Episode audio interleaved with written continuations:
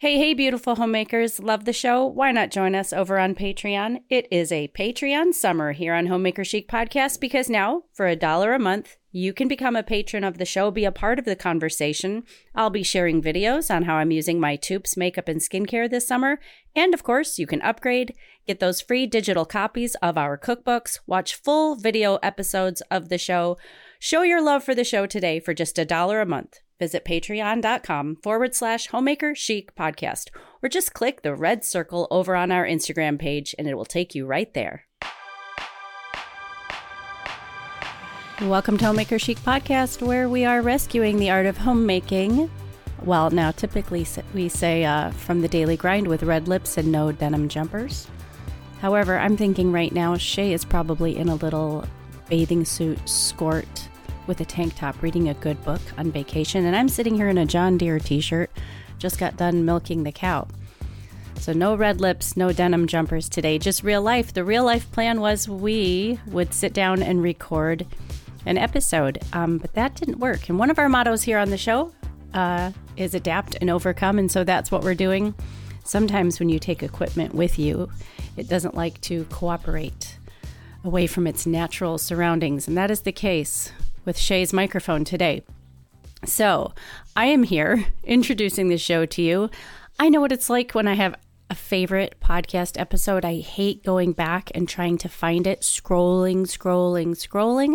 So I have picked a favorite episode of yours that we're going to share with you today. And it's just me here sort of moderating and giving you this introduction. Today's show, today's season, is brought to you by Toups and Co. So here's what I did. I just placed my twice-a-year Toups order for myself and my husband and the teenagers. And I'm going to tell you exactly what I got. Are you ready for this? I got the frankincense balm and the charcoal soap. Now I'm finally doing the charcoal soap because Shea is always saying how much she loves it, and I've never tried it. They have a new product called the Hydrating Tallow Stick, and it looks amazing. So I got that for my husband because he gets little dry patches on his face. I got a resurfacing mask because goodness knows I could resurface this business. I could stand a resurfacing, a dark hair dry shampoo, 3 natural deodorants, a reparative serum because that's my favorite product that they make, a glow serum, sea buckthorn oil because that's what I wash my face with. And oh, it looks like I got I'm reading the list for you. It looks like I got another unscented natural deodorant. That's probably for my son. I got 10% off. I'm using the coupon code SUMMERBEAUTY. That is what you can do too. So if you've got kids you're sending off to college and you need to stock up for them, if you need to stock up for yourself, maybe they've already left for school and you want to send them a little care package, why not treat yourself and your family to some products by Toups and Co. All natural skincare, all natural makeup, no endocrine disruptors, nothing funky. You can pronounce every ingredient, made by our good friend Emily Toups. So visit toupsandco.com, and in the checkout process, go ahead and enter that code SUMMERBEAUTY for 10% off. They are the official sponsors of Season 17, which is very, very exciting. And just a reminder, and another thank you to American Blossom Linens. We want to remind you that that summer tote bag special is over. So now when you're shopping for towels and blankets and sheets and you're checking out at AmericanBlossomLinens.com, you want to use that coupon code HOMEMAKERCHIC20 for a fabulous 20% off. For those of you watching the video right now, if you could see my bedroom, I've got my iron set up. I am ironing my sheets. It's Monday, getting my room all spruced up and tidy for the week. So what I've done is I've done the scrolling, so you don't have to. I went into our account and pulled up one of our funniest, most popular episodes ever for you. We will be back next week with fresh content. We didn't really plan for it to go down this way, but we still wanted to bring you a show. I know so many, literally thousands of you are brand new to the show, so you're going to love this one. It's going to be a great way for you to start your week. So thank you so much for listening. Shea will be back from vacation next week. We'll be back Monday. Oh, goodness. Is that the holiday? Just about. With brand new content for you here on Homemaker Chic Podcast. We love you. We'll see you very soon. Cheers. Ladies and gentlemen, put a smile on Angela Reed because they can see us now. Welcome to Homemaker Chic Podcast. We are so happy to be with you here on this beautiful Thursday. I am your host, Shea Elliott of the blog, theelliotthomestead.com, and I am joined by my best friend 2,000 miles away in Door County, Wisconsin, Miss Angela Reed of Parisian Farm Girl, ladies and gentlemen. Cheers. Bonjour. Cheers. I'm scrolling for show notes. Do we have show notes for this episode? What are we talking about? I have no idea. It's a blank page. We're going to have a jolly good time. Yes, we are. Jolly good time. This is the podcast where we are rescuing the art of homemaking from the daily grind. Angela and I are just two work-at-home moms who love this thing we call homemaking. And we invite people from all over the world to join us, whether you are just making a little home in an apartment for yourself, or whether you are raising 6 children and a farm somewhere in the Midwest. Come one, come all. Yes. So how are you today? You look beautiful in your leopard print. I got a new blouse. It's not that very good on you. I got it over the holiday break, and it's just got like the little femme detail right there. Yes. Love it. It's fabulous. I just think like leopard, cheetah, whatever you want to call it, is a must. You got to have it. And I haven't had at least one piece, one good piece you can work with. I have a coat. Duh. But I used to have a lot of it, and I've been wearing, I remember my first leopard piece of clothing. I got it at Express my junior year in high school, and it was like a leotard, like that snapped at the crotch, and so I had to undo it every time I went to the bathroom. Yeah, in high school, got 4 minutes. You know, like I have that was awful, but it looked really cute. I have trauma from those leotards because my grandma got me one. Both my grandmas died when I was 6, mind you, like 6 months before. My first grandma died. Okay. She buys me one of those leotards that were so popular in the 90s. And I'm at recess. I'm in kindergarten. And I have to go to the bathroom. I was going to say, like, I'm a junior. I'm in kindergarten.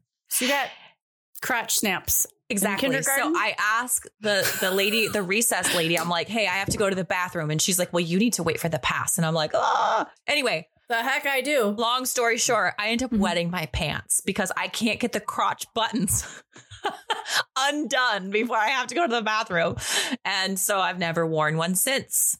I also don't have any leopards. So you are inspiring me on so many levels right now. Seriously. No, it's very, it's super feminine. Yeah, I just think it leopard print is super feminine. And I know last spring we talked about, remember we did that episode and we talked about loafers. Yes. And I had just gotten those Sam Edelman, like super discounted navy blue patent leather loafers. Yes. I just saw NordstromRack.com, which is like Nordstrom's discount site. They have Sam Edelman leopard loafers. Ooh, girl. I wear an 8 if anyone is really. No, I actually also wear an 8 if anyone. I think I wear a 7.5 in Sam Edelman loafers. So, just that's saying. So fun. Well, you look great. Thank you. And if people want to see your beautiful face, now they can do that by joining us on patreon.com/homemaker chic podcast. And for all of our patrons who are supporting us there, you get to have access to a video version of our podcast recordings. So you get to see us as we're doing air quotes and giving each other, you know, last episode, jazz hands. Symbols. Like there's a lot of like, we're women, so we communicate physically. There's a lot going on that you don't see. Crud. I was going to say something.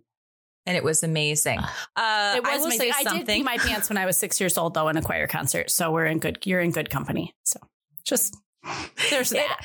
It happens to everyone. My teacher was mean and she wouldn't let me go to the bathroom. And I was like on the bleachers. I'll show you. You'd go out in the gym and you'd stand like in the middle of the shiny wood on the bleachers and your mom's in the audience, and I peed. Oh, that's really sad. It a beautiful outfit that we got at a department store. Oh. It was a big deal. I was devastated. It was very embarrassing. Did people around you know? I think my friend Molly knew. Molly, I know we still kind of know each other. If you're listening, let's just keep that between the two of us. And the thousands and thousands and thousands of people who will listen to this episode. White tights, you know, I mean, it's just that's really black sad. Mary Janes, like typical, just quintessential 1980s. Oh, yeah. Classic. Yeah. On New Year's Eve, SiriusXM did like top 200 songs as voted by the listeners of the 90s. They counted that down on New Year's Eve. We went into town to go get some new tires on the truck, and I was listening to it, and I was just like, every song, I was like, this is my jam. And it's like Jewel and Nirvana and Notorious B.I.G. and the Teen Spice Girls. And I was just like, someone plays throw it down. That's amazing. If someone plays Smells Like Teen Spirit, like I could lose my mind. Yeah. I just REM, Smashing Pumpkins, like give me all Tracy Chapman, give me all of it. Tracy Chapman. Oh, who did the Tracy Chapman skits that were so funny? Was it in Living Color? It was in Living Color. I think it was. Yeah. Oh my gosh. So good. It was so good. I think that's the night you texted me Big Willie style. Yeah. Yes. It was like everything I love. And I think we ended up on like Eminem clean version. Yes. Like it digressed very quickly. It digressed to Without Me, and I was throwing down. Yeah, I was throwing down. We had so much fun. It was just us making orange chicken like at our house. You know, we were shucking oysters, and I had made a ham. So I know last episode you talked about all the work that goes into a ham. Yes. I got to tell you, Shea nails it. Good. Holy cow. No, not kidding. Butchered the pigs. Yes. Tossed a big ham in a food safe bucket in the cooler. Celery heart, bay leaf, peppercorn, rosemary, maple syrup. Oh my goodness. It was just like so good. Sat there for like 10 days. That face. My Cartman face. No. It sat there, and then we used our like Edwardian farm smoker. Much easier for a 25-minute Gouda than a 9-hour ham. But it was finally, I just pulled it. It was almost to 200. It was like 220. It needed to get to 250. So I tossed it in the oven, and we had guests that hate ham. I'm like, would you please just try it? This is not like pink nitrate, icky grocery store ham. She's like, this is amazing. I'm like, yeah. That's what food tastes like. See, that's the problem, though, is once you start eating food like that, then it makes it, it hard. It does make it hard to go back. Yeah. It feels like a sacrifice. No, I'm sorry. All the work that went into that ham was the sacrifice. Hey, it's hard on both ends. Choose your heart. Choose your heart. Choose your heart. Okay, so today's episode of this podcast is brought to you by the Elliott Homestead Cooking Community. So if you were with us last season, you know that this is actually what I do for real work. I run a cooking community inspiring home cooks to cook better and cook new things and get excited about cooking again in their kitchens. So we would love for you to join us. Cook. Got all the website addresses in my head.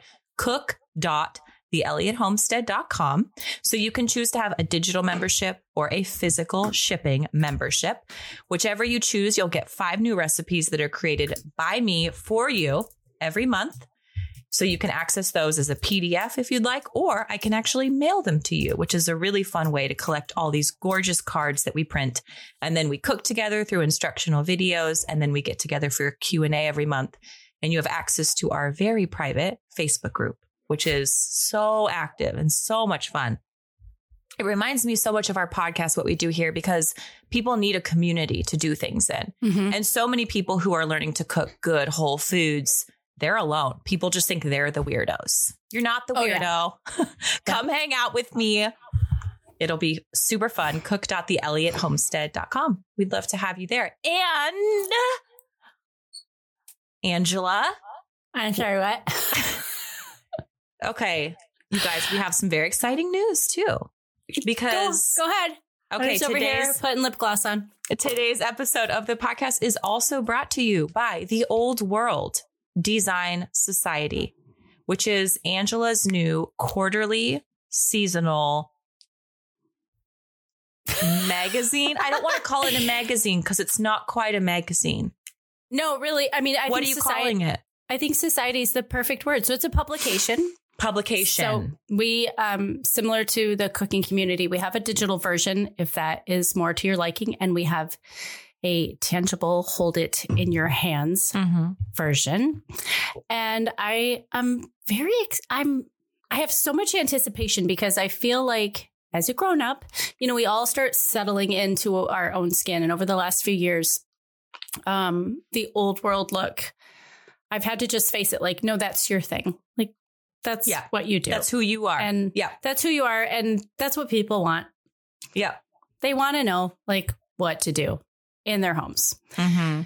So the Old World Design Society is going to be a quarterly publication, digital or tangible, if you will, and a Facebook group with a quarterly design challenge where we will all work together, learning some new skills in our home.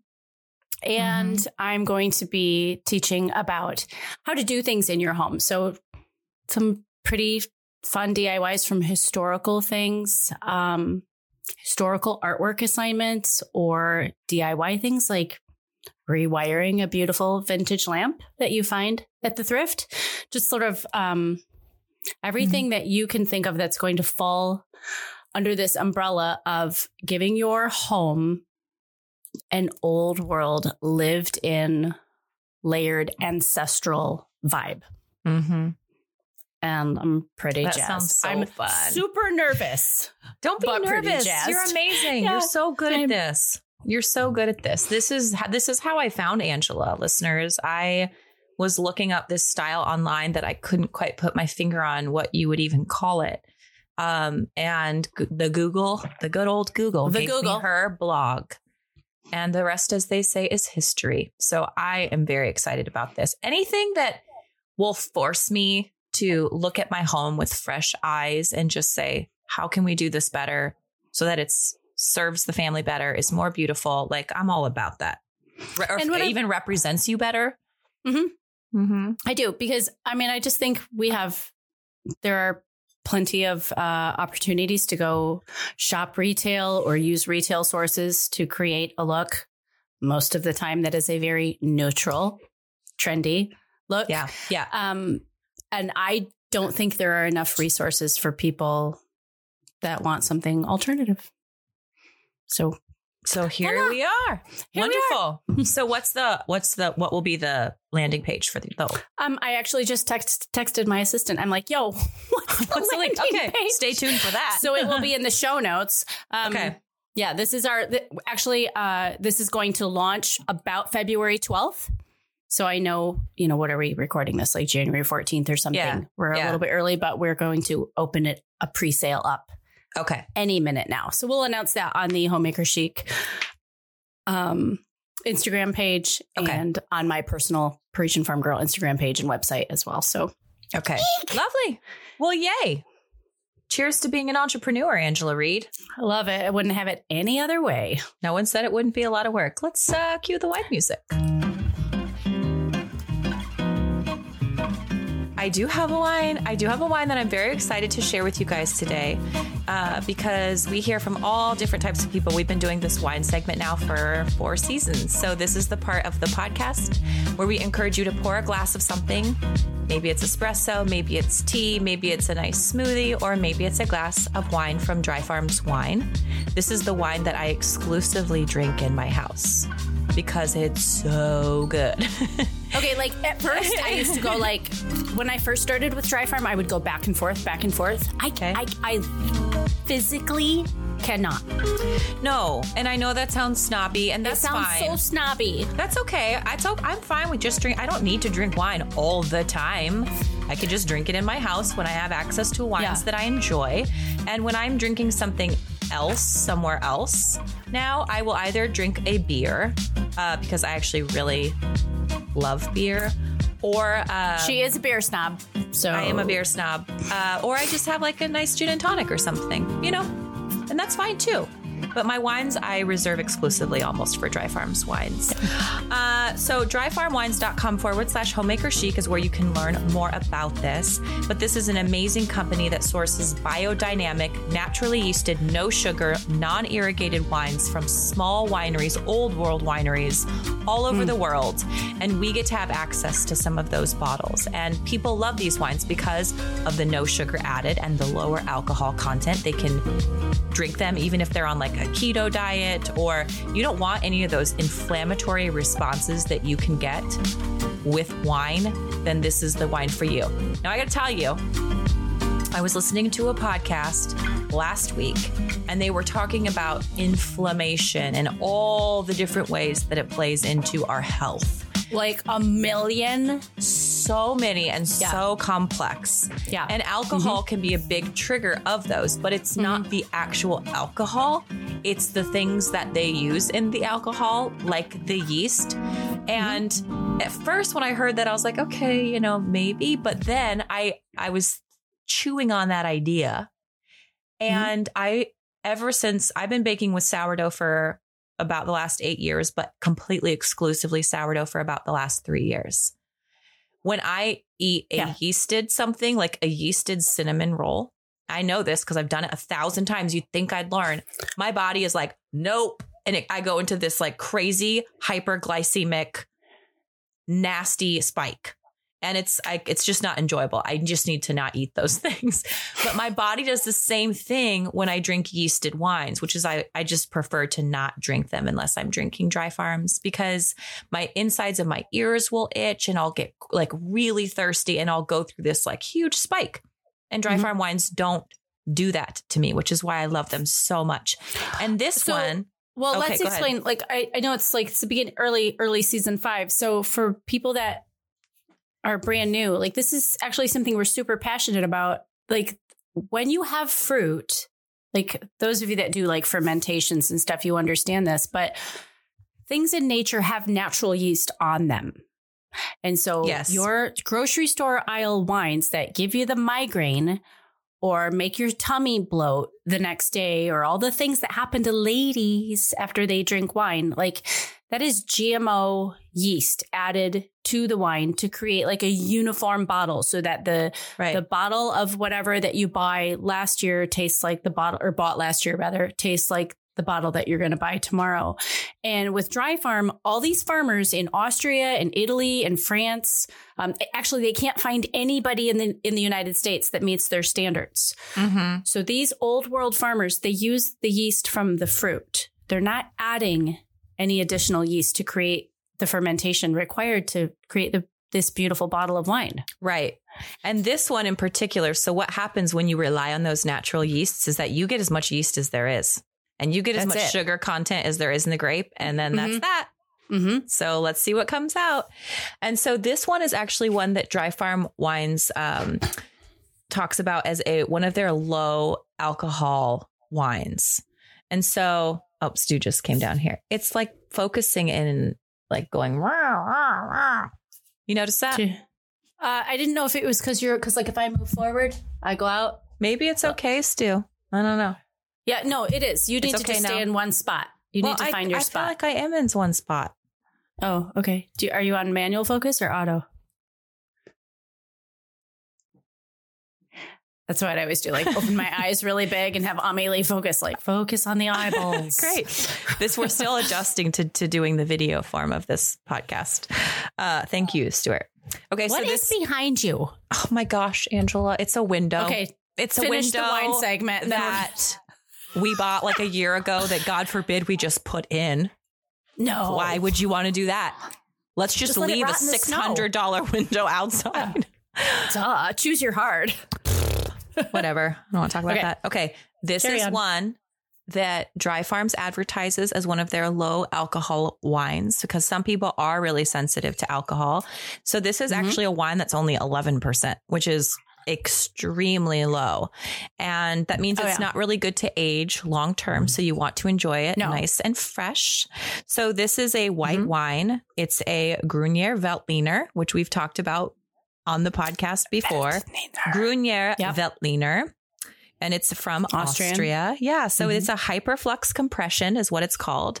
Hyperflux compression with a little atom on it. So I know we've done this one before, but it's just so enjoyable to drink. It's sweet, but it's tart. Like you don't need to eat anything with it. Yeah. You know, it's just, that's it's low super for a light wine too. It's very low. Yeah. It's very low. And so these are ones they actually age them in stainless steel vats instead of like your traditional fermentation. Mm-hmm. And so it's really fun. You just get this really clean, really sharp white wine taste. And it's just one of my very favorite white wines from Dry Farms. So that's what I'm sipping today. So cheers. Fabulous. And if you'd like to join us, do visit dryfarmwines.com / homemaker chic. Okay. Love it. So we announced on Monday that our season theme was going to be choosing your hard. Not like you get a choice over everything, but putting in the work on the front end so that it's less work on the back end. And so that's kind of what we're going to talk about today, because I am the queen of procrastination. Are we? I'm like, what are we talking about today? We're talking about getting our gardens up and running. Do you not remember us having this conversation? I do now. Okay, so you know me. You guys know me. I'm like the queen of martyrdom. And so when I went to go order some of my fruit trees that I'd really wanted last year, they were all out because, you know, I waited until April or something silly. Same with a lot of the dahlias that I want. Same with a lot of the seeds I want. And when COVID happened and like you couldn't get the seeds. You guys, you need the video form of this podcast to recognize what's happening right now. But I panicked. I did. I was like, if I can't get I need seeds, but I need seeds, you know? Yeah, we need seeds. And so it was one of those things that we talked about. It's like, can you just recognize this as a trigger? Like, I know it's fun to sit by the fire in February and like look at 87 seed catalogs and circle the varieties that you're going to get. And then what happens is you just end up panicking and you go to Fred Meyer and you're like, I guess I'll just grab some green beans. And, you know, you're at Home Depot, like you're at Home Depot, just like whatever. I guess these look okay. And it's not like I don't enjoy looking at all my seed catalogs, but at the same time, like I am a homeschooling work at home mom of four. Like, stop it. Okay. Yeah. Stop it. You don't have time. So go on and get the ones you want and just order them and bite the bullet and stop being this way. You're stop yelling. Chewing up. Shea, you're yelling. I drive myself. I am my own worst enemy. A lot of us are.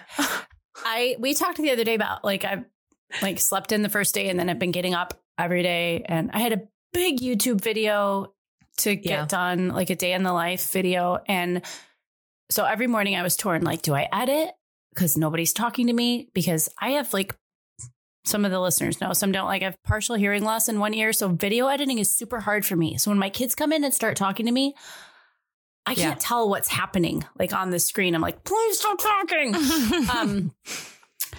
Or do I shop for seeds? So I had Johnny's. Mm-hmm. You need to be a sponsor of the show, Johnny's. I know, Johnny's Seeds. If you're listening, like this is the free plug we're going to give you. No, we love Except for my YouTube video this week, which is all about Johnny's Seeds. Be a sponsor. They are not sponsoring me, but that's where we order our seeds from. Free plug. Free plug's over. So I filled my cart. Okay. And then I edited my video. And then I went back the next morning to pull the trigger. Items in your cart have been sold out. Yep. Please adjust your cart accordingly. So like the beautiful, like purple artichokes, they gone. Purple broccoli, gone. Like I almost started crying. Mm-hmm. I was just like, clearly January, first week in January is not early enough for you. Like here's me trying to like pull the responsible card and not wait till Valentine's Day and not think about it and play with it. And I was so mad. Mm-hmm. So I think I might have ordered like enough. So I'll send you some seeds. Well, I sometimes just like spent a little bit more, you know, like here's enough to sow a field of artichoke. Oh, yeah, totally. I do that all the time. The packets are sold out, but you need 2,000 seeds. And you're like, I do. Exactly. I do need 2,000. Cover a quarter acre. Yes, absolutely. Yes to all of those things. And right. That's what we ran into last year. So this year going into it, it was like, don't drag your feet on this because yes, there's other purple broccoli that you could go to another site and get. And I know that sounds like a very small thing, but when you have a small window to get things taken care of, to like mess with another order and putting in your credit card and another website, like that's not what you want to do. Mm-hmm. You just want to do it, get it done nice and clean, orderly, all vegetables accounted for. And, seed shopping, it takes time. I mean, I spent a lot of time scrolling. I had the catalog open, circling, checking pollination rates and this and that and like, yeah. Mm-hmm. Mm-hmm. Yes. Yes. Storage. To all of those things. All of those things. I did and get two apricot trees for the potager. Okay. That's so you know fun. Do you know my like two wattle fencing squares? Yes. Like, before you go into like the real like parterre looking area of my potager. I ordered two apricot trees. Fun. And two grapefruit for the greenhouse. I love apricots. Okay, so let's go back to the beginning. So we are both flower growers. We have big perennial gardens that we sow annuals into as well. So Angela and I both gardening is my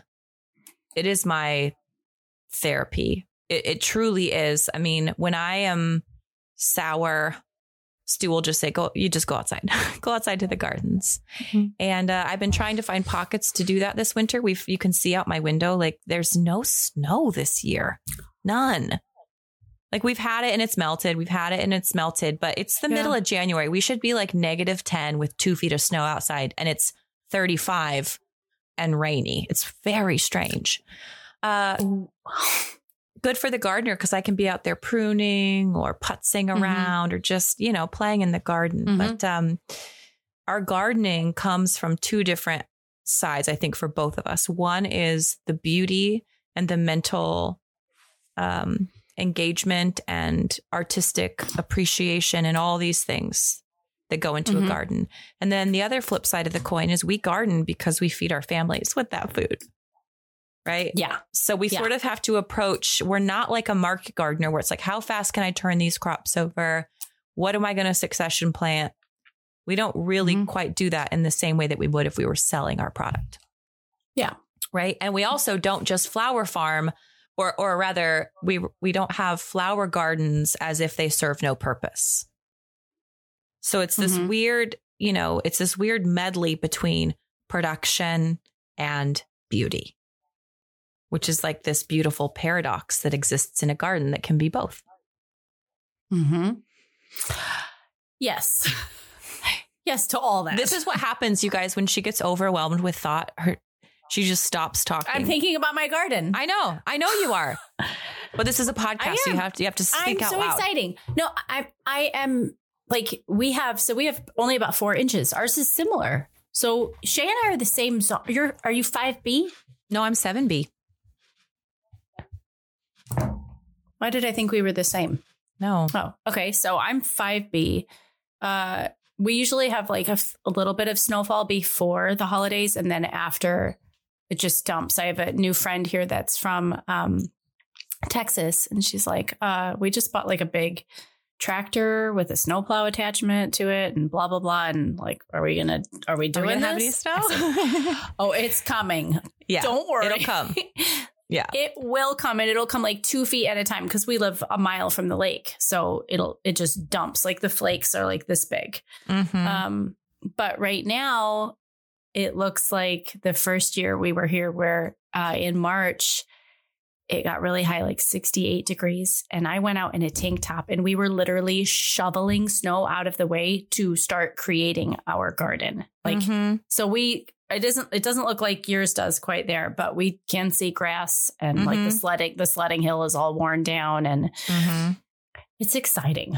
It is exciting because the year we moved to our house was the worst winter that our area had had in 100 years.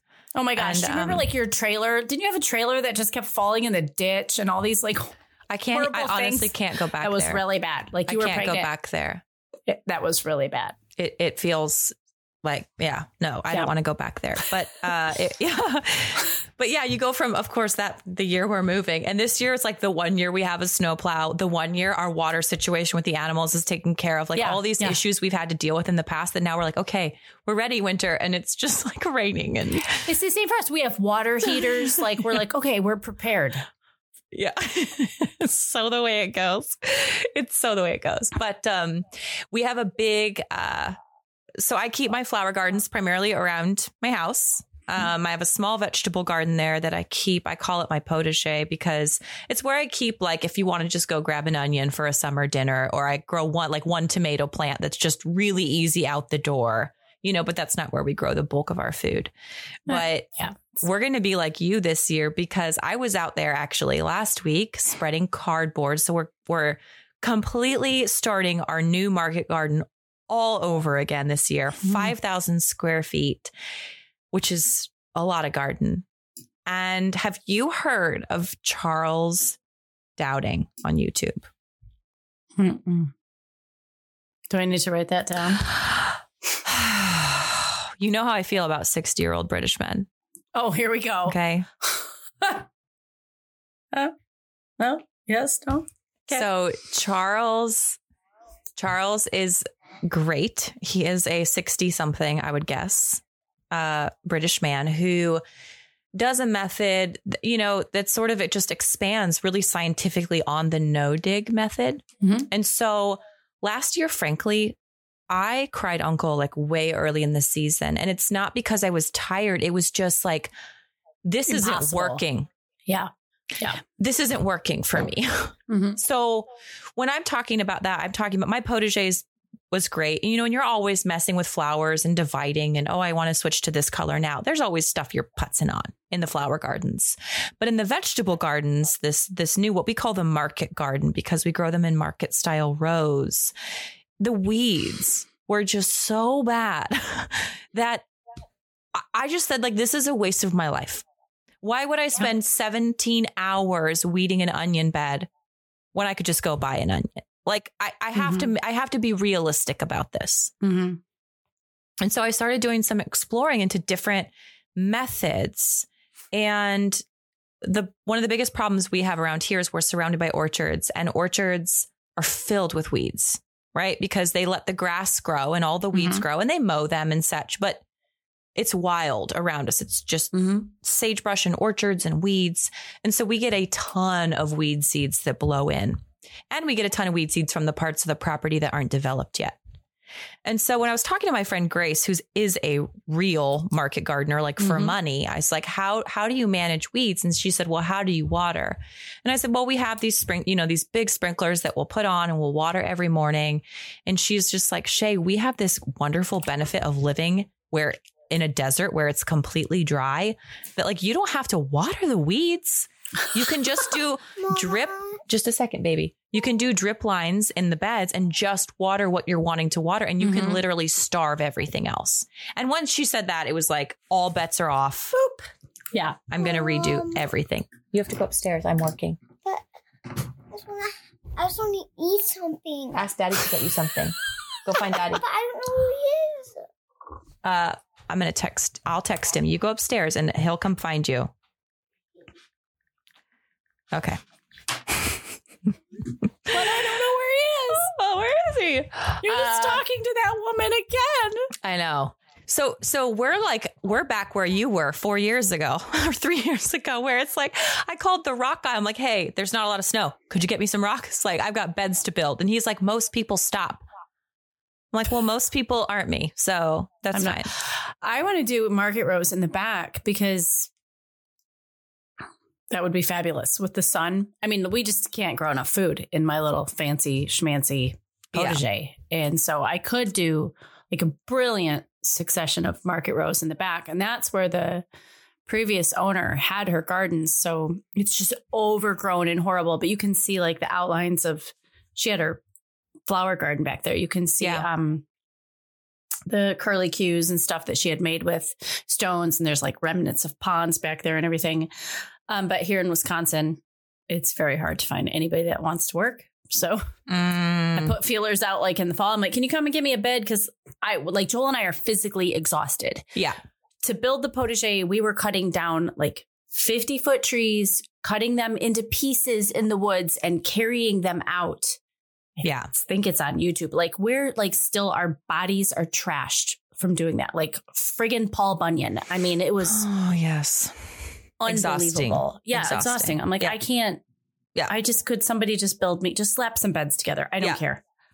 Well, that's was a big part of the problem with our old market garden was it was sort of down in this little valley that we have on our property. And it was like, I couldn't get a wheelbarrow down there. I couldn't get a tractor down there. So everything was in and out by my body. And I'm like, listen, when I'm hauling up 300 pounds of cabbages and all these onions and bags of manure, it was like, this is ridiculous. Like, this is why they invented tractors. Stop. Yeah. If you're actually trying to do this, like, stop. So Charles' method of building a bed is he doesn't line anything with wood or with rock because he's in Britain and it's rainy and soggy and it causes slug problems. What he has found to be slug problems. So it's like he recommends just like doing the bed. No need to line it with wood. We're super dry here. Slugs are the least of my problems. So I personally need the delineation between bed, pathway. So my brain, what he does is delineation. Yeah. Yes. Good. Bad. Yeah. Weed it, mow it. Right?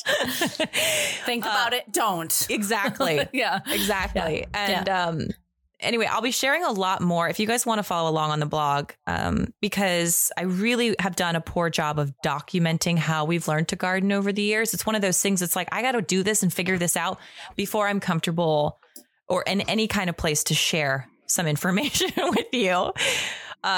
So we will and like, okay, I'm sorry. No, go ahead. Like as a fellow, like YouTuber, blogger, like you're doing the work. You're doing the work. So it's a little like, why don't you guys ask us how much dirt is in the crevices of our very expensive cameras? Okay. Seriously. So like, it's very literal dirt.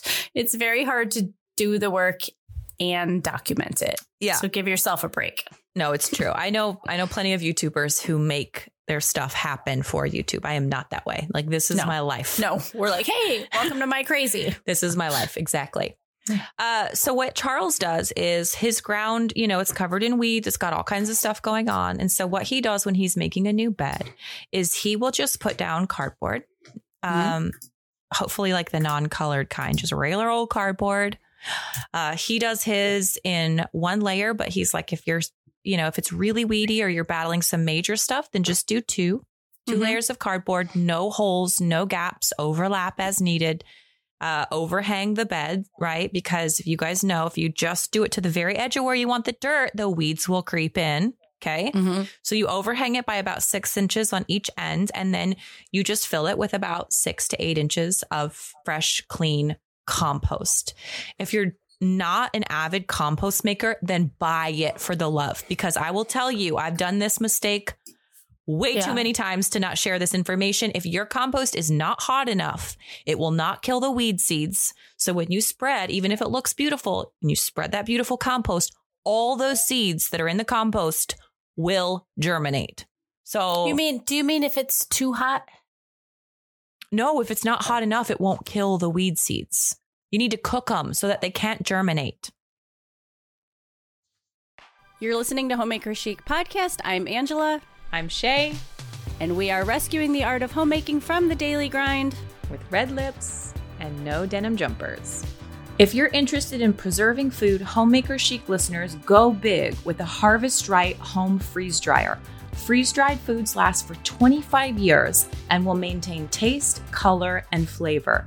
The food retains nearly all of its nutritional value, and home freeze-dried foods cost a third of the store-bought version, which means that your freeze dryer from Harvest Right will pay for itself in no time. This is the perfect season to order your freeze dryer, get it set up, and have it ready for the rest of summer and autumn bounty, whether you're getting that from the gardens or the markets. You can use your freeze dryer to preserve food when it's on sale at the store, prepare whole meals for something like camping or hiking, or just make sure that none of the food that you have in your house goes to waste. Whether you're freeze drying fruits, vegetables, herbs, milk, or even eggs, Harvest Right machines are the best on the market. This will soon become an invaluable member of your preserving kitchen. So you can visit bit.ly/Harvest Right Homemaker, or just click the link in the show notes or over on Instagram to shop your new home freeze dryer system from Harvest Right today. Visit AmericanBlossomLinens.com, and for a limited time this summer, receive an extra 15% off with your purchase of $245 or more, and receive a summer tote bag perfect for the beach and shopping. American Blossom Linens brings you American-grown cotton sheets, blankets, towels, and more. Their products are woven to last a lifetime. I have the sheets and duvet cover for my bed. I have the sheets for my children's bed. And of course, their luxurious bathroom towels for our bathroom. So visit AmericanBlossomLinens.com and use the coupon code HOMEMAKER15 with your purchase of $245 or more. Get an extra 15% off and a free summer tote you're going to use all season. You're going to love it. What? Okay. I'm confused. Why? Well, in my mind, I've always referred to compost as like being hot, like fresh. I'm sorry. I mean hot in terms of temperature. The actual temperature. Oh, like when you see compost steaming. Exactly. Okay, so I'm thinking like fresh compost being hot. Okay, I'm just sorry. You're right. You're right. Okay, so we use hot in different ways with compost. Okay. Hot meaning too hot, too fresh, too much nitrogen. Okay. That's not what I'm talking about. I mean, like temperature wise, the compost has to reach a certain level to kill off weed seeds. Or you basically just plant a bunch of weed seeds that then you give a bunch of compost to, and then you water them, and they are happy as clams. Yeah. They so will, like when you fork it and that steam comes up and you're like, oh yeah, baby, that's what you want. Exactly. Yeah. So I do not have that great of a compost system set up yet here on our farm. So I brought in a bunch of like actual compost, made compost. It's animal-based compost, which is what I like to use. I love mushroom compost, but most of the compost we use is from cow poop, sheep poop, chicken poop, rabbit poop. Like, can you imagine? Can you imagine enough mushroom compost to do our gardens? Oh my gosh. It would just be amazing. It would be amazing. No, like, where is that even going to come from? Yeah. That's a lot of shrooms. Yeah. Charles talks about it. He's like, you know, you hear a lot as a gardener that you can't plant into compost. But the interesting thing about this no-dig method that he does is he plants his seeds directly in the compost, just straight compost, no dirt, okay? Puts his seeds in the compost. And he said, you know, things like beets, for example, they'll send their roots down. It'll grow down through the compost. It'll go through the cardboard. Yeah. And it will grow into the dirt that's underneath. But what the compost or what the cardboard does rather is the weeds that are underneath it. They get just basically starved. They're starved of sunlight. And so they're there, but they're really weak. They're not strong enough to shoot up through that cardboard. And I watched him with the greatest reservations and skepticism. And then I kept watching. And he is very transparent about, here's this bed I did with animal compost. Here's this bed I did with mushroom compost. Here's where I did one layer of cardboard. Here's where I did two. He runs trial beds for everything and he tracks it. Oh, that's awesome. Very intensely. And he'll start a video like 2 years. And then he's like, here I am 2 years later. I'm like, how do you organize your video files? You're clearly not homeschooling. Seriously. Anyway, and so we're going to do this method to just snuff out. So there's no tilling. There's no special equipment. There's no broad fork even, because it's just like you plant into the compost, you pull things out, you put fresh compost on, you plant again. You know, so you're always just adding a little bit more compost. So a little like Garden of Eden, or what's that guy? A little bit, but not so heavily on the mulch. Yeah, but not the mulch. Yeah. Because the idea is if you're bringing in compost, it shouldn't have weed seeds in it. Mm-hmm. And if you do have, you don't, if it rains, you don't really have this ability, but like we have to irrigate from our well. We have to irrigate everything or we would grow nothing besides like sagebrush here. Mm-hmm. And so we have the ability to choose what we water. And so I don't have to water my pathways where a bunch of weeds grow. And so the idea is that you snuff out seeds, some weeds that way as well. So you're going to just do the soaker hoses? Soaker hoses. Lines. What are you going to do? Okay. Yeah, soaker hoses. Mm-hmm. And I'm really mm-hmm. optimistic. It's a big trial and it's a gigantic risk because this is where we grow all of our food for the year. Mm-hmm. All our vegetables. And so. But you have soil. Like here, like yeah. I don't have any soil. Like I was showing a friend today, like where the snow had melted because we were talking about you. There's like a geological chart or whatever, and it shows you yeah. in Door County like how close the bedrock is to the top of yeah. And like I was showing her patches of my yard where it's rock. There yeah. isn't even grass. It's just a little bit of moss and lichen, and it's rock. Like, so everything you have to do in raised beds, then ultimately you have to bring in dirt and compost. Yeah. So when we go to drive in, it's like snowfall, like a fence post. Yeah. Snow fence, you know, with like the green thingies. I'm like super relying on the video now with the post driver. Like we can't get them in the ground. Like we're like yeah. forever planting them in like coffee cans with concrete. Like we just can't. Our basement was dynamited out. There are piles of boulders in the woods. Whoa. From them dynamiting out our basement. I mean, it's called Gibraltar. Our Gibraltar Township. We are on a rock. Mm-hmm. You drive up to us, and when you go down on Lake Michigan, you look up and it looks like Dover. It's cliffs. It's rock.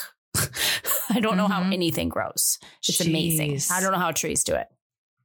So that's incredible. Yeah. So we like hauled those logs out and we built like Lincoln log style raised beds in the potager. And then I lined them with cardboard because our invasive species is oregano. So I have to squelch out. Or I know that sounds so dumb, but we have like wild garlic and oregano and wild thyme. Mm-hmm. They're uncontrollable. So I put down cardboard inside these little Lincoln log beds. Yeah. And then I took landscape fabric and staple gunned it around the inside so the dirt wouldn't escape. Yeah. And then I filled it with barn, whatever I could find in the barns, and then just topped it with a little bit of topsoil. And now I'm probably going to go out this spring and it's all going to be sunk down. But that's okay. Yeah. So I'm going to have to build it up. You always got to build soil. Yeah, for sure. It's going to just be, but at least we'll have squelched out. Yeah. I mean, I put a lot of cardboard. I went to like local businesses and they let me dumpster dive.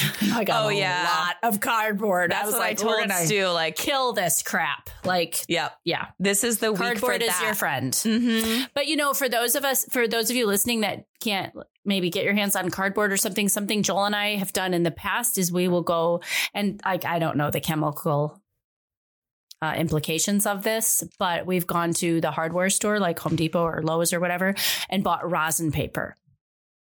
I don't know what that is.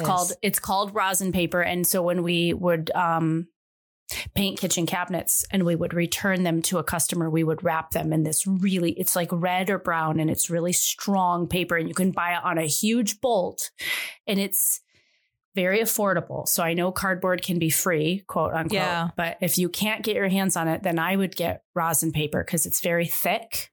And that's what we've laid down in our beds before. And then we've done like what you're talking about on top. Okay. Mm-hmm. Yeah. R-O-S-I-N, rosin paper. Mm-hmm.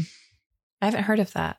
That's, yeah. So again, I don't know like the paper, you know, I know paper has chemicals and stuff, but. Well, hopefully cardboard is something that's easily accessible. And that's one of the things that really appealed to me. And actually like there are some big cities that like LA comes to mind where if anyone's still alive in LA, now I heard that people give out free compost, like the city makes compost from all its tree clippings and grass clippings and blah, blah. And they just give it away for free. It's like you can have as much compost as you want. And so that's one way to be. Thank you. Stu just brought me a piece of cheese. Well, if you want it. Yeah. You said, maybe can you bring me a little piece of cheese? Did I say that? A little plate. I'm just going to have a little bite of cheese. Anyway. Okay. Maybe you can answer me this. Yeah. Although you're in the Midwest and things are really flat, I know you guys are kind of up on a hill.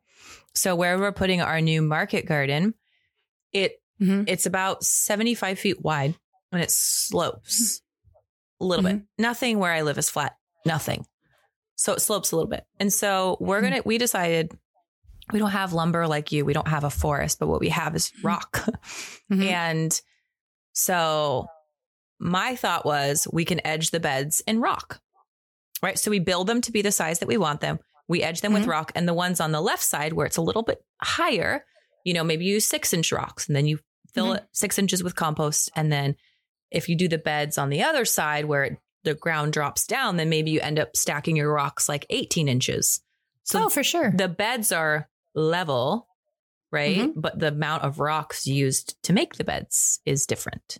Yeah. And I mean, the Midwest, like your flyover states, maybe, Kansas and portions of Indiana and stuff are going to be really flat, your prairie states. But a lot of the Midwest has got some terrain to it. I mean, we've done that even in our potager where when we were bringing the logs in, the log is obviously thicker on one side than it is on the other. Right. And we used that to our advantage because ours kind of even slopes a little bit. I would do that. Just, just manipulate it. I want the beds to be level because it's really important for water too, that it doesn't all drain to one spot. Yeah, I would do that. I mean, especially if you're, what you're saying is that the roots are going to break through the cardboard. Right. So if you've got beets on the shallow end and they're going to break through and then the beets on the deep end just get to do what they do. Exactly. Fabulous. Yeah. So that's kind of what I'm working on. I'm covering 5,000 square feet in cardboard. I decided to go ahead and just cover my pathways too, because I really wanted this garden to not just be functional. 5,000 square feet? Behind our barn. Okay. I didn't go back there. It's, I'd have to look up the exact measurements, but it's like 75 feet by like 50. I can't remember. I did the math. Okay. It comes out to 5,000 square feet. Okay. But I really wanted a garden that I could photograph for the blog that didn't look like a dumpster fire all the time. I couldn't ever get it to look good. It broke my heart.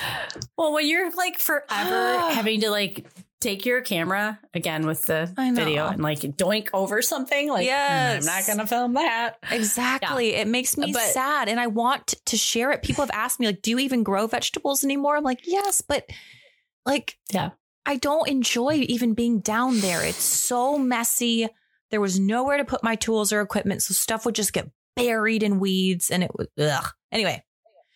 Sorry. My point was I'm going to cardboard the pathways and put down bark or something, wood chip kind of a thing, something that will give me a really nice delineation. So there's pathway that you could wheel a wheelbarrow on really easy, rock, edge of the bed in rock, and then compost in the bed. And just, do wood chips. Yeah. I mean, I told you I found that guy up here who's like, I think we've talked about like my Door County Monty Don. Yes. Okay. Yes. But then I found another guy. Okay. Just a couple roads over. Okay. Oh, wow. Mm. Okay.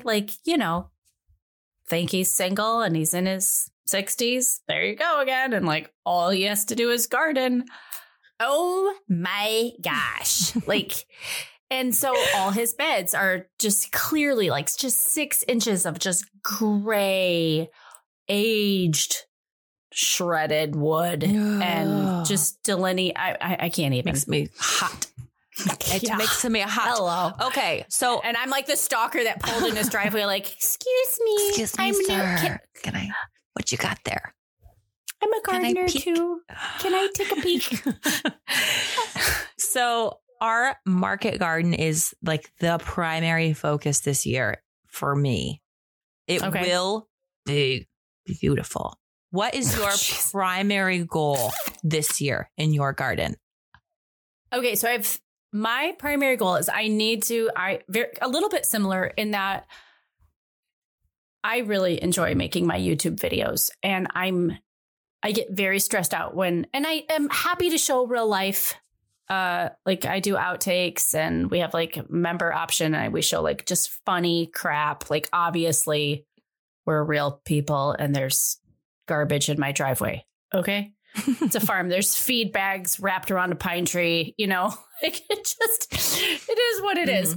But dang it, if I want to make something beautiful, I need to be able to make something right. beautiful. Right. So I have three areas of my garden. We've been here 3 years now. Mm-hmm. And so we didn't start gardening until the spring. So yeah. Is my garden 2 years old? This will be the third. Oh, you sure? 1, 2. Yeah. Yeah. This will be its third. No, that can't be right. I'm not so good at the maths. I'm not either. So maybe this is the beginning of the fourth year of my garden.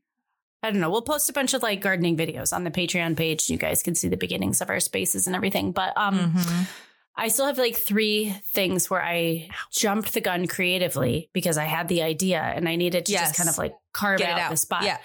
Get it out, but they're not done. Yeah. So we have one of my rock walls has like a huge gap, and that is the future bread oven.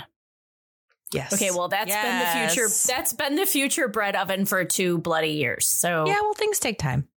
But it's like I can't stand back and photograph my house because there's the big gap. Mm-hmm. The bread oven gap. So that's cool. No, and as a photographer, you see things completely differently, and you do, and you can call it like, vanity, whatever. It still has to be right in your own mind, and that's totally fine.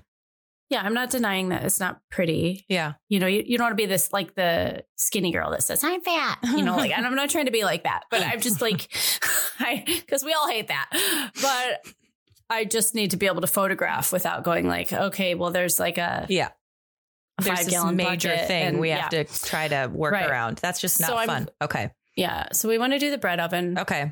And then I DIY'd a huge pond last year and it ended up leaking. And that sucked. It was cute to put the little ducklings in, but it's a huge space and it needs to be done proper. Mm-hmm. So that's going to get done. And then I have like a architectural inventory.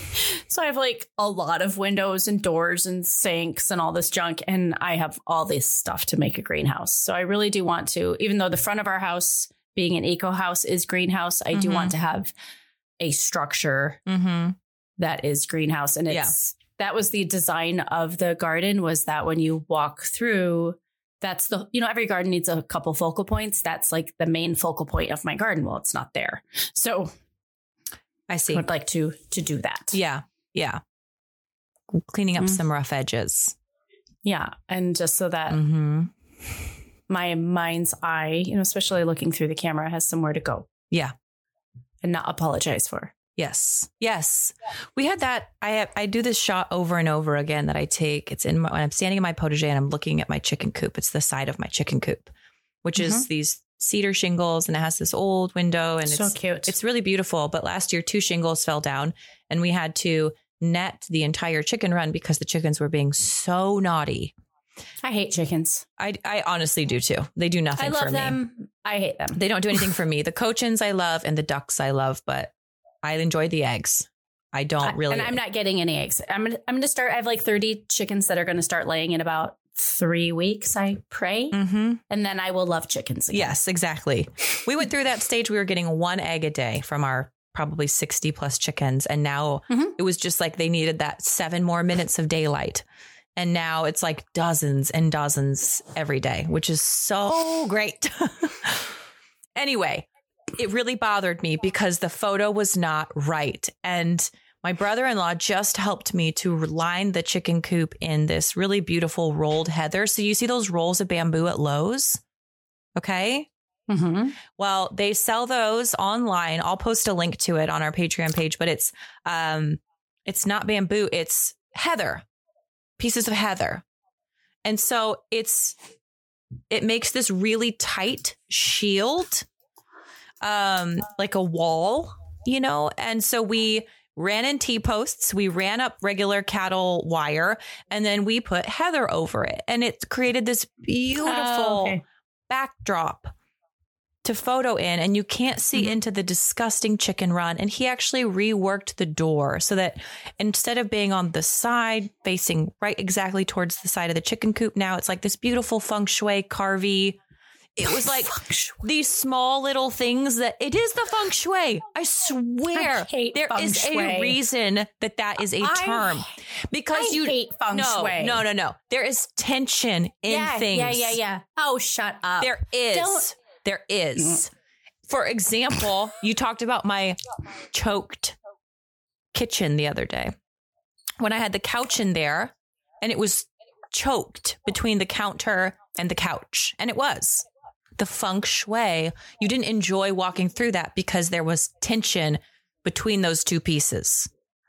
Right. But it also like that, like says, like, don't point a mirror towards a window because energy leaves the window. Oh, no, like, I don't care about that. I'm just talking about like I got mirrors everywhere. I love mirrors because they're like windows. I always put my mirrors to reflect from the outside because I'm like, then it's like outside twice. Visual space. Yeah. That's funny. Oh, exactly. Yeah. Well, the feng shui is so much better. And it makes me think, where are these spaces on our property? You know, we talked about the triggers in our houses last time, but like the same is true for our property. Why are you laughing at me?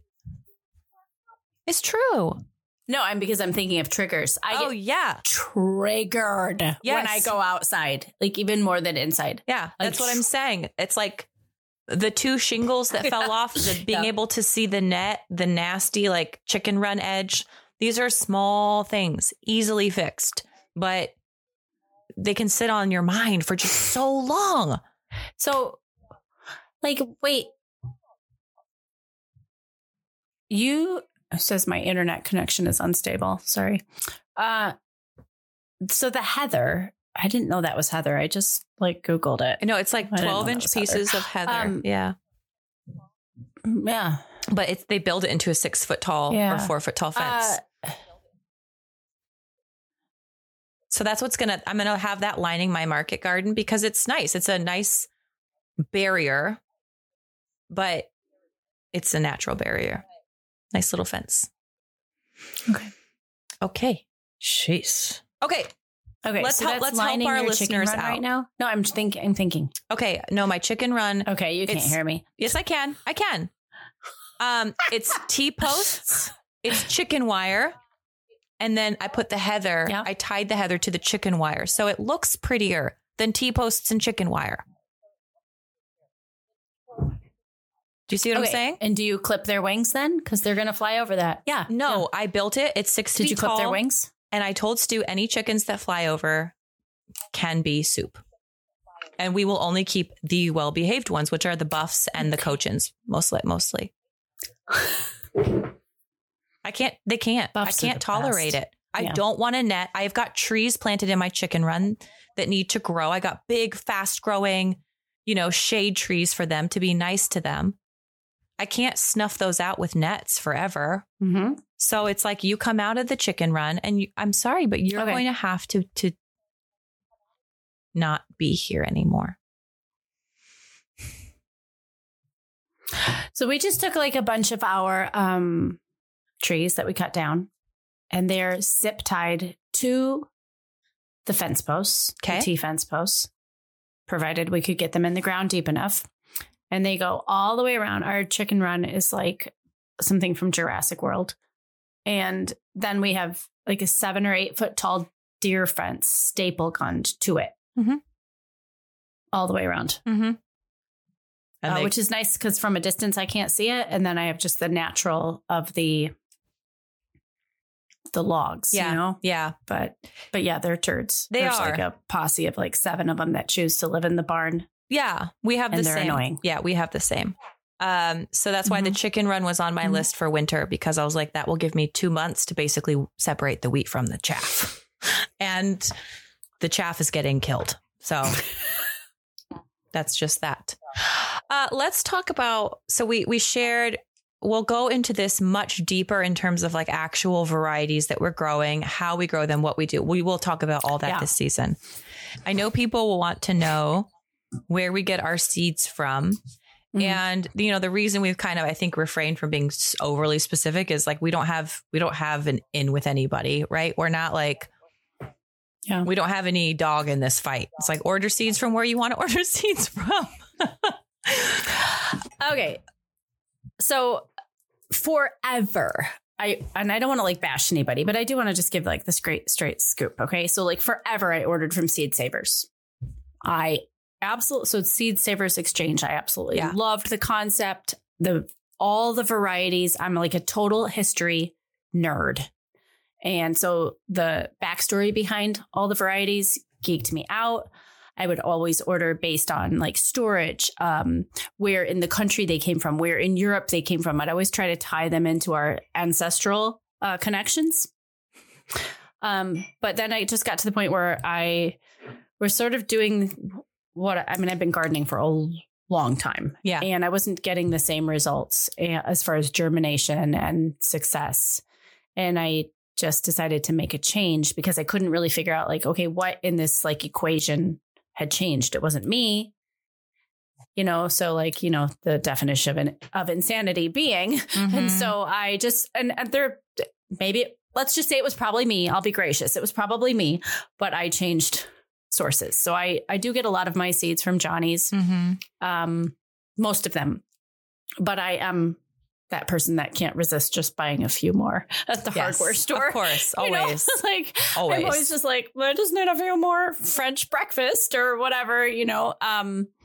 But my main sources, a year and a half ago or whatever, I started like buying trees from fastgrowingtrees.com and really like them. So like this year I have the apricot and grapefruit coming from them. Last year I ordered lemon from them. Seeds, vegetable and flower are coming from Johnny's, but I do use Eden Brothers. That's who I use for my dahlias. Yeah, I started. So I discovered them, I don't know, quite a while ago. I've been using sweet alyssum as a weed barrier in my flower gardens for a long time. And so I remember once a long time ago, just Googling bulk sweet alyssum seeds. And that is how I found Eden Brothers. And so I would just put that down. Like if you have a fledgling garden, I think the sweet alyssum, it might not be to everybody's taste, but that's what I would just broadcast it in with the perennials because it's very lovely smelling. I mean, when you walk out, and I don't mean like little hardware store, like 3-inch sweet alyssum. I mean like the big kind that grows, like it'll grow like 10 inches tall. It's beautiful. It's very fragrant and it's just a nice fix. If you are new to gardening and you have, a lot of dead zones in between flowers, perennials that you are nurturing along. So that's how I found them. So I get like wildflower mix and all my dahlia. Holy dahlia, Batman. What happened to the price of dahlia? They are at least double what they were last year. They're like $8 a tuber. So I felt really guilty. And so here you and I have made cracks about our irresponsibility. Talk about choose your hard. Like, are you gone? Are you there? You're there. Okay. No. Little internet wonkiness. I'm here. I mean, I just feel really bad. Like storing dahlia tubers has been a challenge for me in the past. And I'm ashamed to say I flippantly thought, well, I'll just get more. I'll just get more. Like I've tried. Fall is a very busy time. I'm storing food. I'm curing this. I'm doing that. I'm fermenting this. And so if those dahlia tubers don't quite make it to the basement storage the way they should, so be it. And I'm actually very embarrassed now. Now I feel very convicted about that, to be honest. I felt better after I read that Cafe au lait dahlia tubers don't really store really well. Like they're super hard to store. And I was like, well, then I feel better about my entire box of tubers rotting. Okay, but like define cafe au lait. Like that was a cafe au lait mix. I'm not going to let you off the hook that easy. No, that wasn't. I got other ones. Okay. But the cafe au lait ones were the only ones that were worth keeping. My other ones I had tried in pots in the courtyard and it was just, they weren't quite happy there. So they didn't do super well. There wasn't anything worth saving. So over this season, they didn't do good in the courtyard? Yeah. Okay. Yeah. Okay, wait. Before we... do you ever grow dahlias in pots? Yeah. Okay. Does that work well for you? Yeah, they got to be big enough though. Like the pots. And, yeah. Yeah. Okay. And I don't think there's any shame in like jabbing in a bamboo with a zip tie. Yeah. Because dahlia are Jurassic. Like you think they're this beautiful flower, but the foliage and stem and stalk that it takes to create, you know, that flower has a lot of structure. They're strong. Yeah. You know? Yeah. And so everything from the bottom on up is really big. Mm-hmm. And so like, don't bother with a 6-inch pot. And I shouldn't say that. I mean, obviously there's variety of dahlia. Yeah. But like the ones I'm growing, like I start them in, because of where I am, I start them in pots indoors. Yes, I do as well. I got terracotta everywhere in the house. And then I bring them out and I put some in the garden and I just leave some about. But I'm learning with dahlia because this is only like maybe my 4th or 5th year with them. I'm just learning like more is better. They need each other because they're so heavy. Like, get them all staked. They look better en masse, much better. Yeah. Yeah. I learned that last year because I grew these cafe au lait ones and I thought, oh, this is this beautiful little peachy apricot color and it'll go so well with my color palettes. Mm-hmm. And I'd always ever grown the pom-pom ones. They're small and tight and not nearly as nice little Jurassic. Yeah. Yeah. Yeah. They're not nearly as Jurassic as the bigger ones or what they will sometimes call the dinner plate ones. Yeah. Mm-hmm. And so I'd never grown the dinner plate ones. I grew these ones. The color was horrid because turns out dahlias bloom late in the summer, you know, like midsummer, late summer, early fall. And that is when we here in the desert, like it's 105 degrees and sunshine all day. And so they just got bleached out. It would have been beautiful had they bloomed in the spring or in the late autumn, but blooming in the summertime, they lost all color. You know, they didn't look right. That's the thing about like that summer white light. It's like it's pigment bleachy killer. Oh, it's horrid. Yeah. So do you think you'll go with a tad darker this year? Oh, way darker. Just to Okay. Way darker. So I ordered from Eden Brothers and I was going to have this ready so I could freaking feel like an adult. Oh, I have my file on my desktop with all my screenshots of everything that I purchased. Okay, well, just hold, please. I could have bought a vehicle. Oh, my word. I've been saving for a year. Don't judge me. I've been saving forever. Oh, my stars. Okay. Okay. So I bought the pink mix. Quite simple. I remember that. Wow. It's called the pink mix. So it's these hot pinks and deep burgundies. They're really pretty. I actually grew those. It's the varieties that I grew in my courtyard. And it wasn't the dahlia's fault. It was my fault. And so, yes, I found the same with zinnias. I grew some of those what are they called? Queen lime zinnias. Mm-hmm. You didn't like those? They didn't do? It's too bleached. It's too bleached. You need hot colors to stand up to. Otherwise, your garden looks completely flat and lifeless. But that feels like not your thing. Like you're. Well, you know, a bunch of the David Austins actually in my potager, they are like deep burgundies. They're pretty hot. Oh, true. You have like, and you have like a pretty burgundy one, like in your eating area or something? Yeah. So I kind of had this like burgundy, apricot, blue, purple vibe, pink going on. I mean, I've got all shades of pink. So it's definitely not a pastel garden. But the thing is like, even if I plant hot pink in August sun here, it looks like just a nice pink. You're listening to Homemaker Chic Podcast. I'm Angela. I'm Shay. And we are rescuing the art of homemaking from the daily grind with red lips and no denim jumpers. Homemaker Chic listeners, have you made your 2024 travel plans yet? Why not join me, Angela, in Paris for 5 nights and 6 days in either April or October of next year for the elegant ladies trip of a lifetime. I'll be taking you to my favorite restaurants, patisseries, 3 different Parisian flea markets, a glamorous riverboat cruise, of course, the must-have photo shoot in front of the Eiffel Tower, and more. So grab your mom, your sister, your best friend, or come by yourself and make new friends. Visit ParisianFarmGirl.com/ Paris with Angela. To reserve your place, spots are very limited with only 8 guests. Let me show you around my most favorite city on earth. Visit ParisianFarmGirl.com/Paris with Angela, or simply click that red circle marked Paris over on our Instagram profile. Hey friends, Shea here. If the food coming out of your kitchen is a little lackluster, and if you've been feeling like you need some instruction, direction, or inspiration in the kitchen, I want to personally invite you right now to join the Elliott Homestead Cooking Community. Visit cook.theelliotthomestead.com to get started. Here's the thing, we have to cook multiple times a day, whether it's for us or for a household. We have to be economical, smart, and intentional with what we put on our tables. Since 2018, I've encouraged women in their kitchens with new whole food recipes and instructional cooking videos. Basically, I'm here to help you see that the food that we enjoy matters, and I'm here to help you actually cook it. So here's how it works. As a cooking community member, you'll get 5 farm fresh recipes each month created from my kitchen and delivered straight to you. You'll also get an instructional video to go along with each recipe so that you can learn new skills and begin to enjoy new dishes and flavors.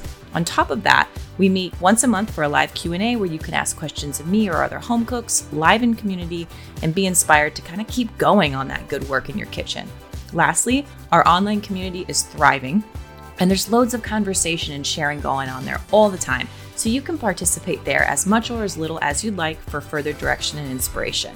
Each month, you'll get to enjoy the bountiful recipes that you'll find in your mailbox or inbox. Visit cook.theelliotthomestead.com right now. Choose the membership that works best for you, and let's get cooking. Okay, I finally just pulled up. Sorry about that. Yeah. Pulled up what I got. Okay, so I got the romantic mix. Yes, that was a beautiful one. And I got like a bleep ton of ranunculus. How many? I got a lot of ranunculus. How many dahlia did you get? I got 20 tubers. How many did you get? 700. Holy mama. My garden is younger than yours. I need filler. Well, dang it. No, I got peaches, tender mix, and the romantic mix. I showed you those pictures of my romantic mix. Like, oh. No, it's really pretty. Yeah. Yep. Yeah. Again, too white though for here. Like you have all those cloudy days, like those lake days. We don't have those. We're very British here. Yeah, Monty. You are very British. Monty. You are. When you send me those pictures in the summertime and it's like overcast and 80, I'm like, that is not what it is here. I know, that's how I feel when you're like, I'm gardening and it's February 14th. I'm like, I'm suicidal and it's February 14th. Have you ever grown ranunculus before? I have not. I ordered ranunculus bulbs. I was like, "You're going to learn something new here, Sparky." No, I have purchased it from Home Depot, like around Mother's Day. Like, isn't this pretty? I'm just going to pop this in and enjoy it for 4 days. Yes, four days. I got a lot of ranunculus too. Like, I got 40 ranunculus, 160 bulbs. Holy cow! How much was your order? Oh my gosh! Don't tell me. I'm telling you, no, that's not fair. Because then, mama, people are mean. I've been saving for this order for a long time. But okay? you like, how are you even going to know how to grow 160 of something? I don't know. I got this. Shut up. Figure it out. My thought was like, buy this many and figure out what we're doing here. No, but like in fairness, your flower garden, I think, is a lot bigger than mine. And I have a big shady. I feel like it is. There's nowhere in the world I would have to stick 160 dahlia. Like. Oh, OK. No. OK. But like my potager. Okay. Like for like a potager in the traditional sense has flowers and vegetable. Yes. So I have my cottage garden up at the house, which is like more random. It's very that's like the Tasha Tudor vibe. And then you go down the steps to a different space. And that's got like the parterre and espaliered trees and boxwood. And so I will like pop dahlia in at the end of rows for a pop of color at the end of a row of vegetables, purple kale or something like that. So I'm using it a little bit different. Gotcha. You know, I'll use them to fill in gaps in my perennial cottage garden, and then I will use it to bring color into my pot de chai. Gotcha. Yeah. Okay. Yeah, that makes sense. So that's what I'm hoping to do with my dahlia this year, is to plant them into big terracotta pots with like a good moisture control soil. Mm-hmm. And my perennial beds, like every year, I still feel like it's a surprise, because this is our fifth. This will be our fifth spring with our beds. Mm-hmm. But you know how it starts, like the first 2 years, you're really finding your footing and what do I like and what do I don't like. And I still am surprised when things come up like, oh, yeah, I forgot that was there. I just always think like your beds look, I just feel like they're very full. They're full and like established, like, well, and I guess you have like some bonus, like you have like the one baller, like rose, but that all the birds hang out in. You have some stuff that was the one. That's the only one kind of there, you know. Yeah. But like some of your stuff looks so, but I guess it is.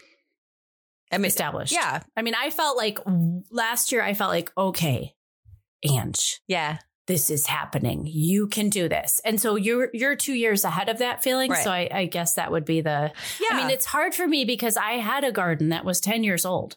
Like I had like an established, and the lady that lived there before me was a gardener. So there were portions of it that were 15 years old by the time I moved. I mean, it was like your established perennial garden. Yeah. And now it's a dog. But run. When you're not sure how things are going to grow up, or like what's going to have had a good winter and what's going to have a bad winter, having some things in pots that you're able to just sort of pop here. Like, oh, yeah, this really needs some color. There it goes. Oh, yeah. Or, oh, this died because a chicken dug it up. So now I need to put 5 pots here while something else grows in. So it's going to be fun.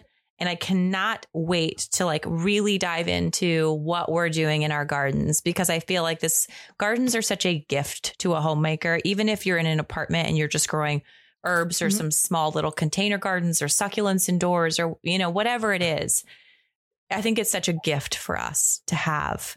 It's such a form for me of therapy. Monty Don also. Monty, please come hang out with us. Please. Love you so much. We love you so much. Please. You wearing wedding style. We love you too. Come. Please come hang out with us.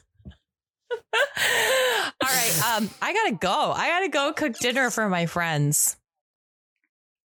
It's like 2 hours earlier where you are. Well, I'm making pot roast, so I need to get the potatoes in. Hello. Yeah. Veal roast. Okay. I know. Amazing. You just like lost like a. Oh, stop it. Y'all. Bye, audience. Listen to me. Let me explain something real fast. Okay.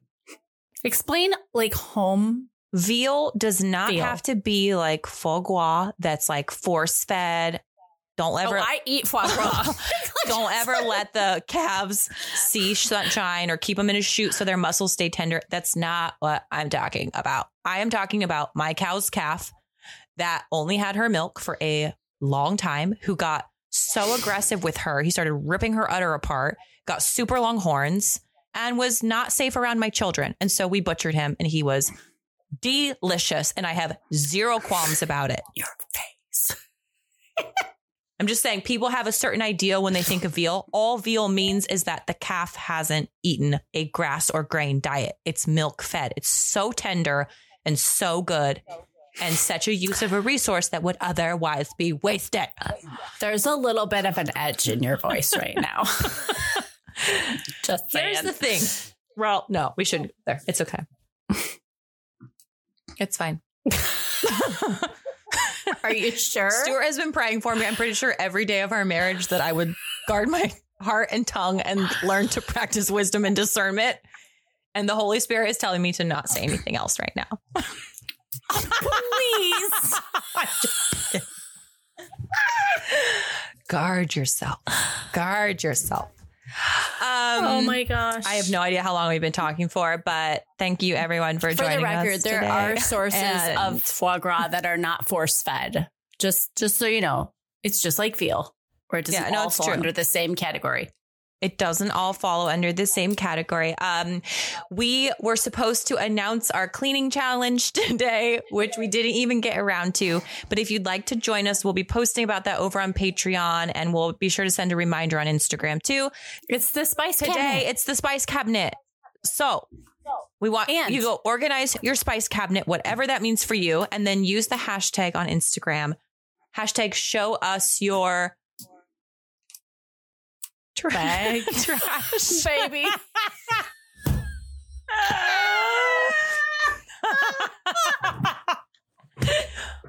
Is there would I think show us your trash makes more that kind of circles back around to season one before Karen was unacceptable. Oh. Show us your trash. Let's do that. Let's just go with it. Show us your trash. Clean out your spice cabinet. I, for one, really want to see like your like 4 to 8 year old allspice that you've never used. Yes. Okay. So the idea is we're going to get a bag of your trash, take a picture of it, use the hashtag show us your trash. And for the love, listen to the show. And then if you just really want to see, you know, like what Shea's wearing, then pop on over to patreon.com/Homemaker Chic Podcast, become a patron and watch it. Yeah. So like, listen to it while you're washing dishes. And then when your husband falls asleep, then like watch it again. Because I know you guys listen like, get more comfortable with the video part. I'm like, keep touching my face. My fingernails are chipped. Look at my fingernails. They're chipped. Yes. So now we know oldworld.com Parisian Farm Girl. No. oldworld.parisianfarmgirl. Shoot me. I'm done. I'm fired. Oldworld.com. No. Shut up. oldworld.parisianfarmgirl.com. That hurts. Yes. Okay. Well, I can't wait to see your trash, your and spices. Yes. And do join the conversation until Monday's episode. We can keep in touch on Instagram. Tomorrow's Ultra Feminine Friday. So make sure you use the hashtag Ultra Feminine Friday. Show us what you're wearing. Show us what you got going on. And the end. Drink some wine. I think that's it. Okay. We're good here. All right. Slange. Slange va. Cheers.